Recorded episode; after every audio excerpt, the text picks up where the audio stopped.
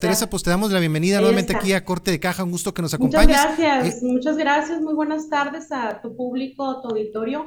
Y aquí estamos justamente, estás hablando del, del dengue, y justamente eh, la visita de, del secretario de Salud a Navojoa. Exacto, que se da, se da en estas circunstancias, Tere, antes de pasar el tema ahí de la visita del, del, secretario, pues una situación como comentamos ahorita brevemente, pues que se da ahorita de manera un poquito quizás más acentuada en los municipios del sur del estado, Navojoa, en Álamos, Echojoa, Guatabampo. Platícanos un poquito del contexto de cómo se ha recrudecido desafortunadamente la presencia de esta enfermedad en los últimos días tan se ha recrudecido que los días sábados tuvieron que abrir consulta en los hospitales, bueno, en el Hospital General de aquí de Navojoa se abrieron los sábados consultas eh, específicamente para, los, para las personas que, que están cruzando con un problema de dengue.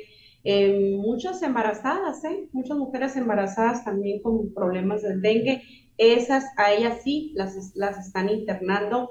Eh, el número de casos sigue como que no ha bajado. Se preveía que en dos semanas esto pudiera más o menos mitigar, pero sigue siendo calor, sigue, sigue eh, en el municipio de Álamos, principalmente justo hoy me estaban diciendo que es el tema de, de todos los días el dengue en el municipio de Álamos. Ya se habla de varios muertos, sin embargo, pues habría que esperar la versión oficial del secretario para que se confirmen estos tres, porque han surgido otros dos, dos más de personas que han dicho que han muerto por dengue. Sin embargo, pues, en ese tema, en los fallecimientos, hay que esperar la versión oficial para que ellos puedan confirmar si realmente hay dengue. Por ahí vi algunas fotografías también del, del gobernador, justamente en, en, la sierra, en donde ellos están aplicando la, la fumigación y el grupo de, de, de vectores que está trabajando justamente en ese momento. Claro, siempre nos queda la duda como, como ciudadanos este, del, del, tema del manejo de las cifras, ¿no? Siempre de que de los, en el caso de la confirmación de los casos, eh, quedó muy evidenciado con el tema del COVID, la diferencia de cifras que se daban y que cuestionaban también las cifras oficiales, también muchos organismos este, autónomos, organismos privados también que cuestionaban el manejo de las cifras reales. Y en este caso el tema del dengue no es la excepción, porque está también, además de, del manejo de las cifras que vienen desde los propios centros de salud municipales, el manejo también en los centros, en el centro estatal también, y también obviamente el tema de las pruebas que finalmente vayan a corroborar el caso del dengue, ¿no? Este, hemos escuchado de varios casos, desafortunadamente, en los últimos días de algunas muertes que desafortunadamente pudieran estar este, este, relacionadas con el tema del dengue, pero que todavía no habría una confirmación oficial de parte del gobierno del Estado. O sea, bajo los números oficiales no ha habido ninguna muerte derivada del dengue, ¿no? ¿Es, es correcto, Teresa?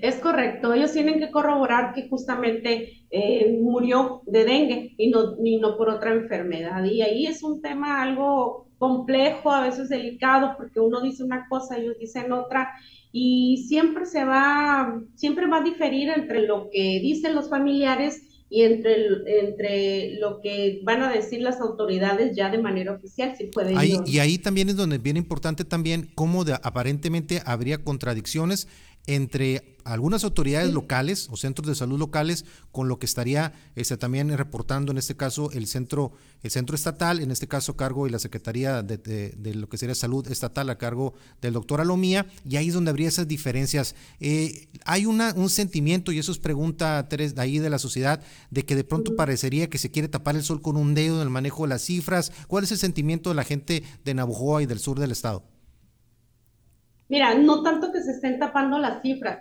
porque hablamos también de, cifras, eh, la cifra cero es de la gente que no va a consulta, que sabe que tiene dengue porque le dijeron que es positivo, pero no lo reporta ante la Secretaría de Salud. Por eso muchas veces difieren. Ahora, ¿cuál es la percepción? Aquí no tanto de las cifras, sino de la cabeza que está al frente de la jurisdicción sanitaria.